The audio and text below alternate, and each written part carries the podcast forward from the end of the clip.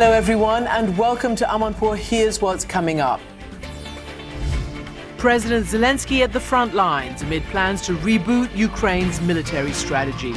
A report on the little known successes. And I speak to Finland's presidential frontrunner Alexander Stubb, maintaining a delicate balance as NATO's newest member. Then, the latest from Gaza as Israeli forces push Palestinians ever closer to the Rafah border. And this is not about a camping trip. This is actually about pushing humanity into the solar system. NASA Deputy Administrator Pam Melroy on the growing frontiers in space. Also ahead, Black people, we are often, um, our concerns are dismissed, um, ignored, or minimized, and we have seen that lead to very, very um, horrific consequences. Dr. Uche Blackstock talks to Michelle Martin about her fight against racism in medicine.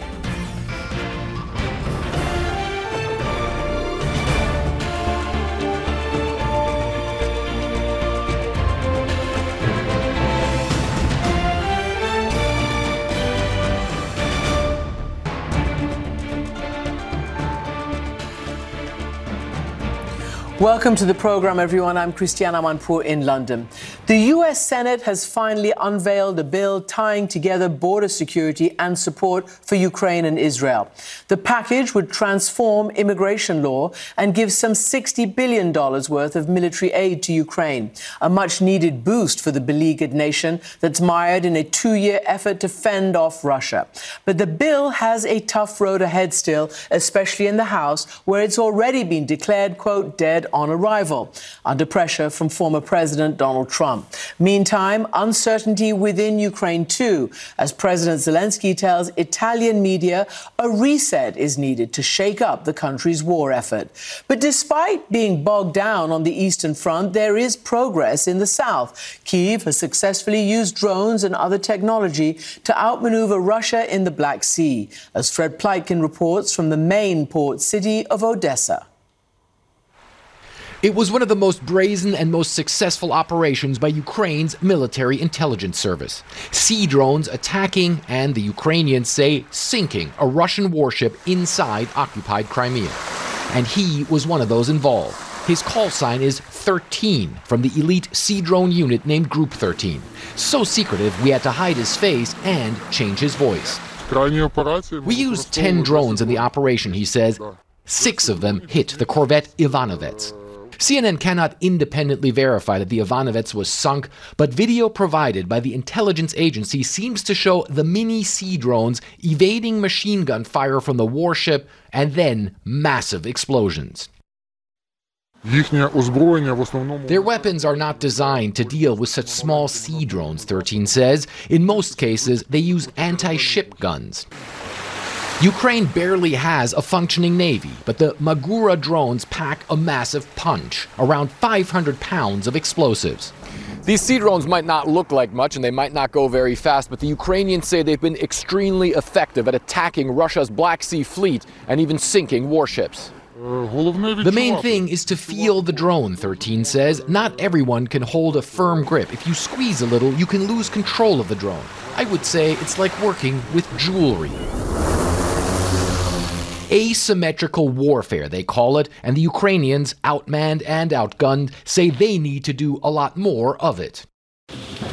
After visiting the southern front this weekend, Ukraine's President Volodymyr Zelensky telling Italian media he not only plans to fire his top general Valery Zaluzhny, there could be a larger government shakeup a frontrunner to become the new commander in chief, the defense intel boss known for brazen attacks against Russian military and infrastructure targets. The Russians are waking up at night to explosions, he says. Explosions in the air, explosions directly at the facilities. They see the real picture of war. They see burning oil depots, destroyed buildings and factories, and so on. This is all beneficial and the Ukrainians vow to continue hunting Russian military vessels in this battle of David versus Goliath on the high seas. Fred Pleitgen reporting there from southern Ukraine. Well, one country watching all this with laser focus is Finland. The Nordic nation recently became the 31st member of NATO and shares an 800 mile border with Russia. They're currently in the midst of a presidential election, but both candidates for the top job agree on supporting Ukraine.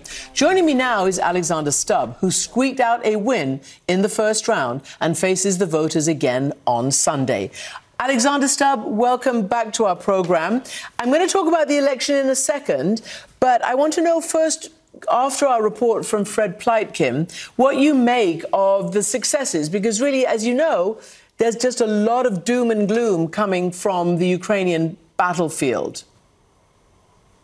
Yeah, I, I think the war is very much in a stalemate, and in a sense, it's much easier to uh, defend than to attack. And there's been a lot of back and forth in the past two years approaching the anniversary. Uh, I do agree with the Secretary General of NATO that the path towards peace does go through uh, the battlefield. Uh, I think right now what Ukraine needs is finance. We got that from both the US, hopefully, and from the European Union. It needs weapons. And finally, it needs uh, ammunition. I, I, I, think we should use the term that Mario Draghi, the head of ECB, used in the old days during the euro crisis. Whatever it takes, we need to help Ukraine. And just to, to quote there, potentially outgoing uh, army chief Valery Zaluzhny, who wrote an essay for CNN saying, We must contend with the reduction in military support from key allies grappling with their own political tensions. So I don't know, is Finland grappling with political tensions? You are in a runoff uh, for the next round of voting to be president. And I believe in Finland, the president is, you know, makes a lot of the foreign policy decisions, if not all of them. What would be the difference depending on who wins, for Ukraine? I think no difference. Both Pekka Haavisto and myself are steadfast supporters of Ukraine. And indeed, the president of Finland is tasked with foreign policy, and he or she is also the commander in chief. We've done our share and will continue to do that. Uh, I know the sums feel a little bit small, but 1.6 billion is uh, not a small figure for us. Uh, on top of that, we've given about 0.6 billion on aid. So we will continue to help Ukraine. And of course, you can ask why. Well, the reason is that we have in our historical memory um, many skirmishes with Russia. They attacked us in the Winter War and the War of Continuation. So we have a very similar experience to the Ukrainians. We can identify uh, with the tragedy that's taking place right now. That's why most Finns stand behind Ukraine.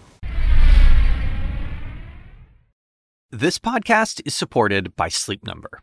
Quality sleep is essential. That's why the Sleep Number Smart Bed is designed for your ever evolving sleep needs, so you can choose what's right for each of you whenever you like. Need a bed that's firmer or softer on either side? Helps you sleep at a comfortable temperature, quiets their snores? Sleep Number does that. Only Sleep Number Smart Beds let you each choose your ideal comfort and support, your Sleep Number setting. Sleep Number Smart Beds learn how you sleep and provide personalized insights to help you sleep better. All Sleep Number smart beds feature cooling, pressure relieving comfort layers for soothing sleep throughout the night. Temperature balancing bedding is designed to move heat and moisture away when you're hot. When you're cool, they hold their energy to help warm you. Sleep better together. JD Power ranks Sleep Number number 1 in customer satisfaction with mattresses purchased in-store. And now, save 50% on Sleep Number limited edition smart beds for a limited time. For JD Power 2023 award information, visit jdpower.com/awards. Only at Sleep Number stores or sleepnumber.com.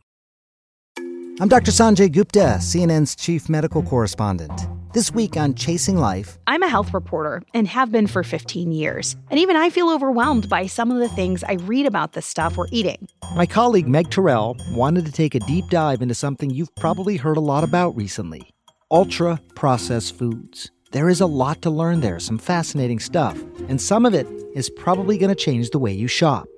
Listen to Chasing Life, wherever you get your podcasts.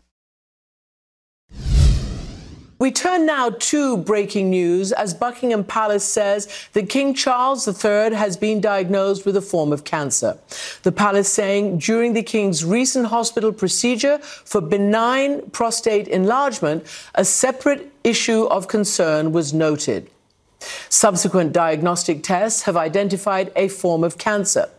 His Majesty has today commenced a schedule of regular treatments, during which time he's been advised by doctors to postpone public facing duties. Throughout this period, His Majesty will continue to undertake state business and official paperwork as usual. The King is grateful to his medical team for their swift intervention, which was made possible thanks to his recent hospital procedure. He remains wholly positive about his treatment and looks forward to returning to full public duty as soon as possible. That, as I said, is the full statement from Buckingham Palace. CNN will continue to follow this story and will keep you up to date. Regency, a regency would be uh, when the monarch was incapacitated and would have to hand over official duties of state to Prince William. That isn't the case. This is just everything outside of that. So uh, uh, Prince William very much becomes the figurehead, the public figurehead now of the monarchy, whilst the king is, is out of action publicly but carrying out his work behind the scenes. Also, Queen Camilla would be expected to step up as well uh, to show continuity because monarchy is about continuity um, of the head of state, of the monarchy. So people need to represent that in, in the absence of the king's presence. So it will be very alarming to people in the United Kingdom, but they've sent out a very carefully written note. I'm going to get more information as well to reassure the public uh, that the monarchy is still intact and the constitution continues. But a huge amount of concern will be raised about what it means, particularly when we have such a slimmed down monarchy anyway, and now we also have two senior, now three, three of the four senior royals, uh, well, two of the senior royals out of public sight, and two having to pick up all of the um, public-facing duties. We have been uh, watch, seeing some video of uh, the king leaving the hospital. Again, that was on January 29th. Um, he only became king last year, of course, Max, and, and he has been rather active. So, how much will the British public notice uh, as he scales back his duties? Uh, how much has he actually been undertaking these various royal engagements? Well, he's extremely busy. He takes his work extremely seriously, and he um, is absolutely dedicated to his work. I can say that as an impartial journalist because I follow him. And when you compare him to other royals, he's doing so much behind the scenes, but you also see him very much in public. So uh, this, as you point out, is his early monarchy, more important than ever that he's seen out in public, establishing himself as head of state and replacing um, Queen Elizabeth, who was iconic in her role and a very big shoes to step into. So this is uh, significant for his monarchy. He won't be able to represent the monarchy in the way he'd hoped. And as I say, a huge amount of responsibility now for Prince William to step up and really show that the monarchy is still strong.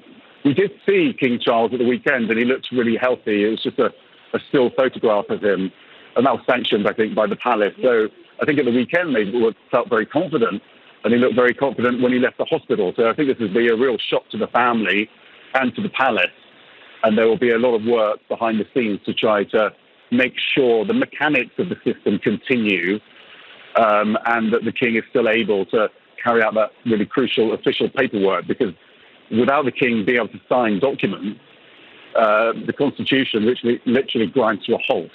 Uh, you can't, you know, bring in new laws. You can't appoint prime ministers. You can't uh, get involved when there are serious matters of state. So it is crucial, and um, they will, frankly, have to be considering, you know, what does happen if the king gets more ill and isn't able to carry out even those central duties. So that would be where the Regency would come into effect. And uh, as an insurance policy, they will be considering that at this point, but that's a very well rehearsed, regularly rehearsed practice anyway. So I think that's uh, just a matter of ticking a few boxes and expecting Prince William to very much step up.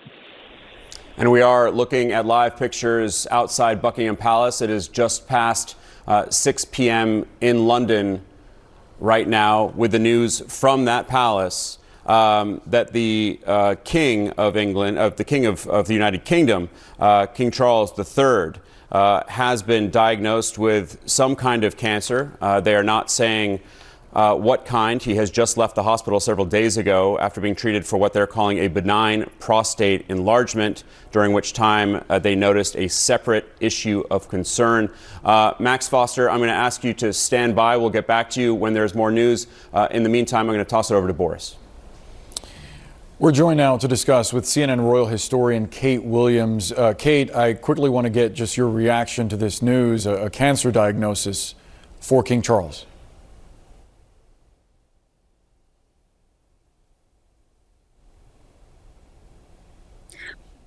Well, obviously, it is very worrying. It, cancer, many, you know, more than two of us do suffer from cancer in in the world, but it is a worrying and scary diagnosis to receive. And I'm sure a lot of people are wishing the king, thinking of the king's health at the moment.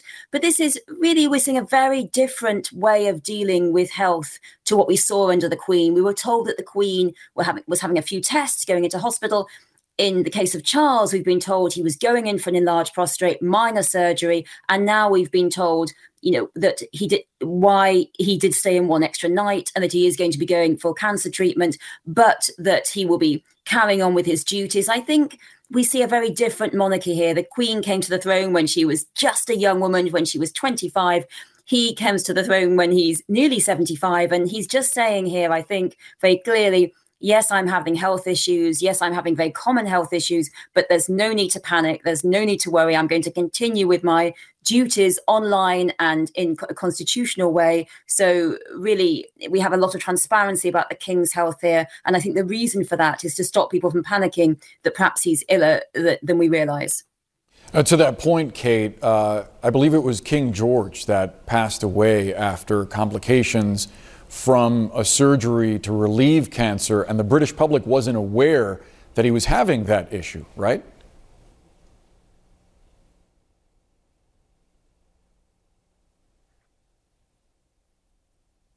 Yes, uh, King George VI, the Queen's father, he had lung cancer. He was a lifelong smoker and it did affect him. He died very young in his 50s, and no one knew. And in fact, even the Queen herself was not aware of how ill the King was. That's why she went on a tour to Africa. That's why she was in Kenya when she became Queen. No one knew. He passed away without anyone realizing it. He had the surgery actually at Buckingham Palace. They set up a, a, a operating theatre in Buckingham Palace. It was so secret, and, and we see a completely different way of dealing with health with the with the royals. We were told that Kate was going into hospital; she would be there for some time, and that the king would be going to the same hospital. We were told when he was staying one more night.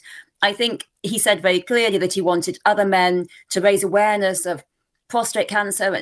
Uh, he wants to wear, not that he has that, he wants to wear, raise awareness of enlarged prostates and that condition. And now I think that, although he's not saying now, we probably will be told at some point what kind of cancer the king is suffering from. And I think for the same reason, he'll want other people to get checked, people to talk about it, to raise awareness, because uh, important. That effort to raise awareness was successful. There were details from the NHS that uh, they received 11 times more visits uh, after Buckingham Palace announced that uh, he was uh, receiving treatment for an enlarged prostate. Uh, let's get some medical perspective now. With us is CNN medical analyst Dr. Jonathan Reiner. Dr. Reiner, so this news coming after the king res- went through this uh, procedure to examine his enlarged prostate, this apparently raised a separate issue of concern, a form of cancer. The palace says that he remains wholly positive about his treatment. What do you make of that? Well, Boris, it seems like in the course of his, you know, treatment for his procedure, surgical procedure for his prostate cancer, they discovered another problem. And when you're admitted to the hospital, you often get tests like a chest X-ray. So a chest X-ray might have found, you know, a lesion in his lungs. You have, uh, you know, basic blood, you know, preoperative bloods obtained. So that might show that he's anemic, and that might have, you know, led to you know, a further workup. But it sounds like in, in the course of sort of the re- routine uh, evaluation prior to his prostate uh, surgery, they discovered that something else was amiss. Uh, so, j- just to be clear, uh, the prostate enlargement was found to have been benign, so it, it does not appear that he has uh, prostate cancer. Uh, walk us through the spectrum, doctor, of yeah. potential treatments for someone, because obviously there are many different forms of cancer that affect people in, in, a variety of different ways. Uh, what could we be seeing uh, the king undergo here?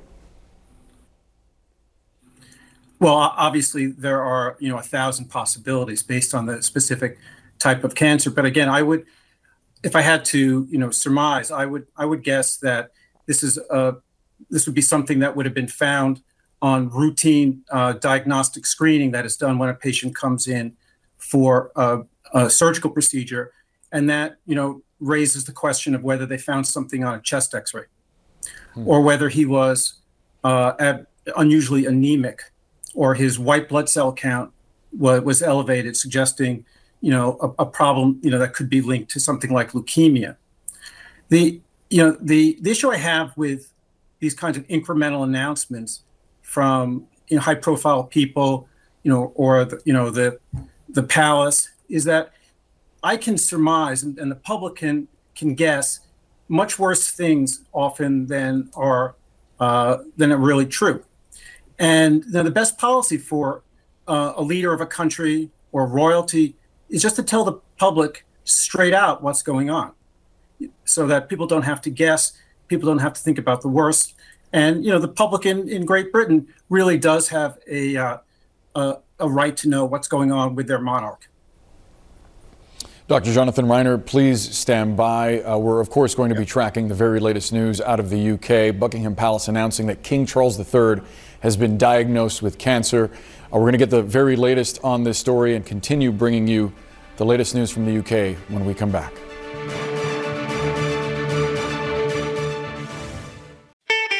I'm Ina Garten. Welcome to Be My Guest, the podcast. One of the best gifts you can give friends is spending time together. But what's even better than that? Cooking with them. On Be My Guest, the podcast, new friends and old stop by my barn for some conversation and great cooking. We talk about food, life, and everything in between. Listen to Be My Guest, the podcast with me, Ina Garten, and join us wherever you get your podcasts.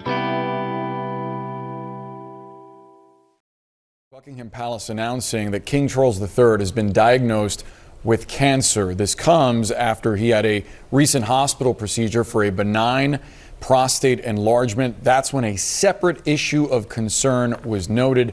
We've learned from a, source close to Buckingham Palace that it's actually not prostate cancer what he's dealing with, but we learned that the uh, king is going to continue uh, official state business and official paperwork as usual, even as his doctors have told him to scale back his public facing duties. Still, a, a, lot of questions to be answered, even as Buckingham Palace says that they announced this for the sake of transparency a lot of speculation about what challenges he may be facing moving forward. Yeah, they actually said that they put out this statement and, and chose to share this diagnosis to prevent speculation. That, that's their phrasing. Um, they're not necessarily, however, sharing his diagnosis. They're just saying that it is a form of cancer. Uh, I want to bring back in our, our panel of uh, experts. And, and, Jonathan Reiner, to you.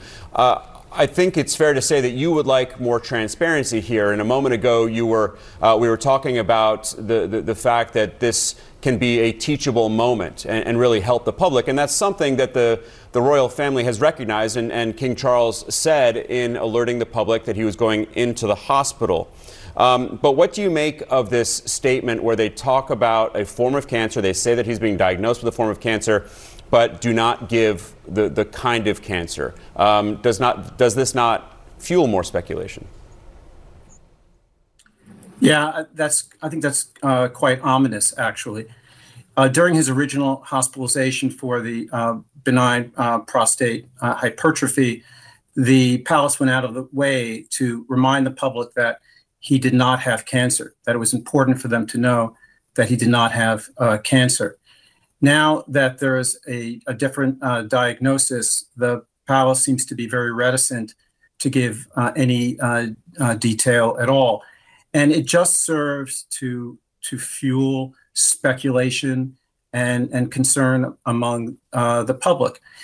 I think when public when public figures uh, face serious illnesses like you know heart disease and and cancer, you know, de, you know, stigmatizing, you know, those diagnoses, you know, letting the the sort of the air out of that, and, and just being frank with the public, uh, goes really a, a, a long way. Uh, the, the, king uh, wanted to use his the last procedure to get men to be more forthright about being checked. And again, I think when you talk about your own diagnosis and your own struggle, you humanize yourself, and also you motivate people to be more uh, proactive about their own health. So I hope the, the palace uses uses this as an opportunity to be more transparent and to help you know the uh, British public understand better where their monarch is right now. We also have uh, Max Foster with us, and, and Max, we're getting a, an important update regarding the cancer diagnosis. We've learned that the Duke of Sussex, Prince Harry, has reached out to his father, King Charles, about the cancer diagnosis. The two of them did speak, and apparently Prince Harry is going to be traveling to the UK to see the King in the coming days. Yeah, I've just been in contact with them, and they gave me that uh, information. Um, in terms of the alarm, uh, uh, this is you know, in, in, a way, it does add to it that Harry feels he needs to come over. But of course, he, he would want to come over if your father's ill anyway. Um, I think that, you know, this is all a, a case of trying to manage um, public concern in this situation. But if Harry's coming over, it does show that he's very concerned. And obviously, the bar for him coming over is much higher because he's estranged from the family. Uh, currently, but um, good news that he's speaking to his father and is able to support him. Um, we, I, have spoken also to Kensington Palace, waiting to hear uh, Prince William's going to be making a statement. Um, I'm sure he will be at some point, uh, but there's also this, uh, you know, will to tr- try to keep calm amongst uh, the United Kingdom and not um, worry people too much. So it's a, it's a careful balancing act.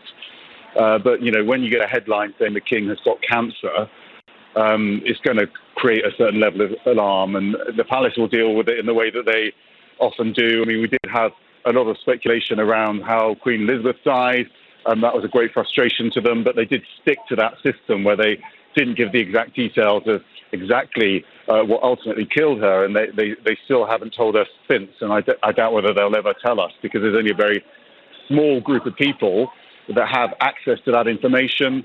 Uh, the king does have a very significant me- medical team. There's a, there's a medical team, an official medical, medical team at Buckingham Palace, but he also has, o- has his own private doctor that travels with him.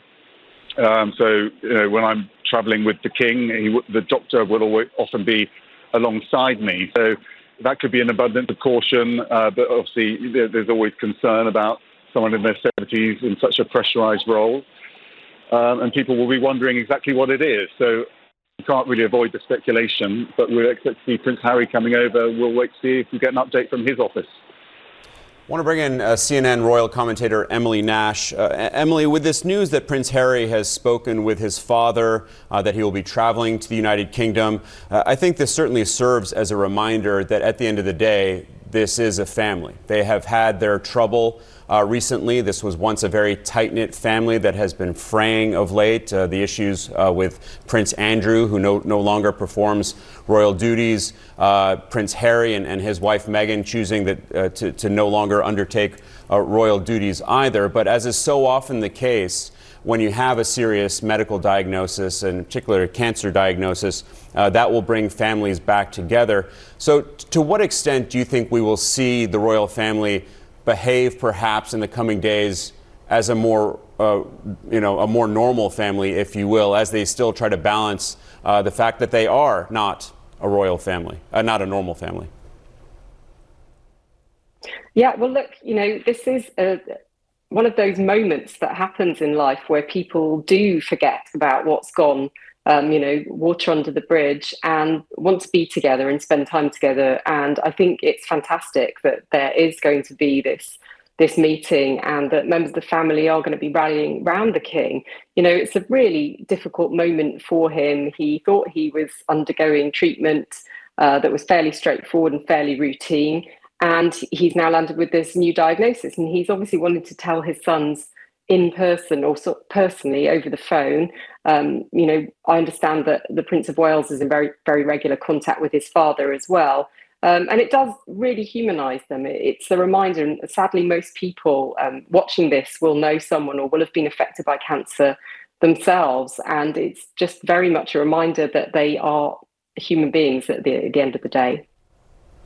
I do want to get back to Max Foster for a moment because, Max, this, this also comes at an interesting time for politics in the UK. You have this cost of living crisis, uh, questions about the future of, of government. Uh, obviously, elections have to be called before the end of the year. Some of them, uh, some folks calling for them uh, to come sooner. And the king has to actually invite the prime minister, according to British policy, to uh, make a new administration. How could this potentially complicate that process? Yeah, well, even before they have to appoint the prime minister to build that administration. Um, we've been told very clearly that those key matters of state will continue uh, to be held by the king, and he's able to carry them out. So, very much reassurance on that level. Um, you're right. I mean, the system here is that the the monarchy represents the nation. It represents continuity. You'll remember in times past, not that long ago, during Brexit and Boris Johnson's administration, there was a huge amount of chaos in British politics, and uh, the Queen very successfully uh, made more appearances and stepped up to represent that continuity. And it did reassure the British people that whilst one side of the constitution uh, was falling apart, the other side is standing firm.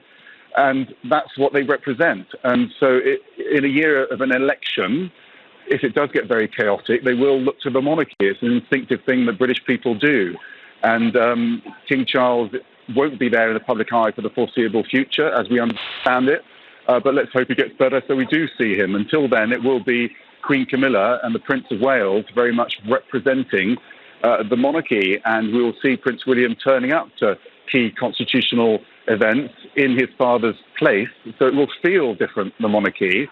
And when you consider the Queen was on Queen Elizabeth was on the throne for so many years, and we were used to so much stability within the monarchy, it does, uh, you know, it does unnerve people when uh, different parts of the constitution start looking uh, shaky, as it were. But this is going to be the job of the palace and the king to really represent the continuity, and they've had lots of experience, centuries of experience of, of doing that. So they have their systems for doing that. But it, you know, this is the key job right now until we hear an update from the king. They certainly do have their systems, uh, though the past is certainly clashing with the more modern era and something that the royal family recognizes with the level of transparency that we have seen from them, certainly on the medical front in the last few weeks, uh, though we appear to be at least starting to see some of the limits uh, of that transparency. So they're they certainly have a lot to, to, to figure out, and, and there's certainly uh, major questions that remain. I'm going to ask you all to stay with us. Uh, there's lots more to discuss on this breaking news of King Charles III's cancer diagnosis. We'll be right back after this quick break.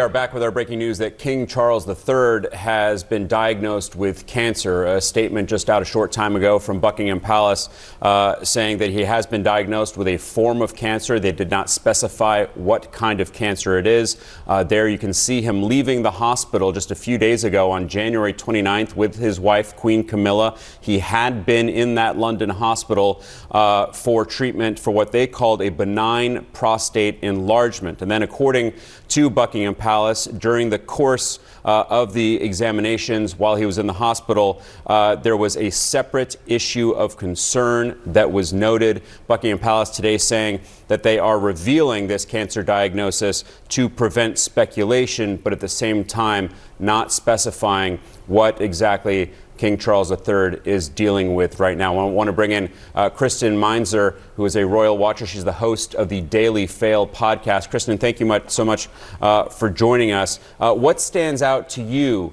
in the way that Buckingham Palace is communicating this news today?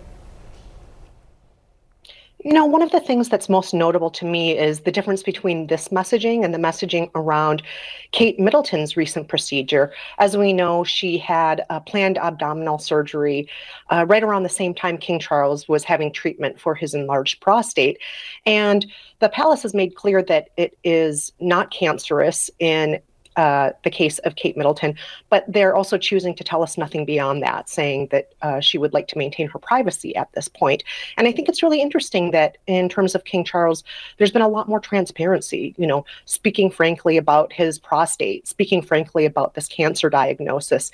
And uh, supposedly, this is King Charles's attempt to demystify these things and to be transparent, as the new statement says. And even though it's not 100% transparency, we don't know what type of cancer we're dealing with here. Uh, I, I, think that it does, in some ways, reassure the public to know that. Uh, there's at least a name for it. There's something that they can point to and say, this is what's going on here. And in that way, it's very different. With Kate, there's still a lot of speculation in the press, in the tabloids, in the public, and so on about what's really happening with Kate. And Kristen, quickly, uh, the king is now the latest member of the royal family to be dealing with cancer because just a few days ago it was announced that uh, Sarah Ferguson, the Duchess of York, also known as, as Fergie, is now is now rare, uh, dealing with a, a rare kind of skin cancer. Is that right? Yes, and this is not Fergie's first uh, instance of dealing with cancer. And also, uh, the Queen in her later years was dealing with a bone cancer. So uh, they are still mortal, they are still human. And, you know, over a third of cancer cases happen in the UK in people who are over 75. King Charles is in that category of people. And so he's mortal, his family is mortal, he's of a certain age these things happen, unfortunately, but he does have the absolute best care in the world, far better care than most of us could ever dream of having. And he is being well taken care of. He's got uh, medical professionals round the clock keeping an eye on him and making sure that he's getting what he can get to uh, address the situation.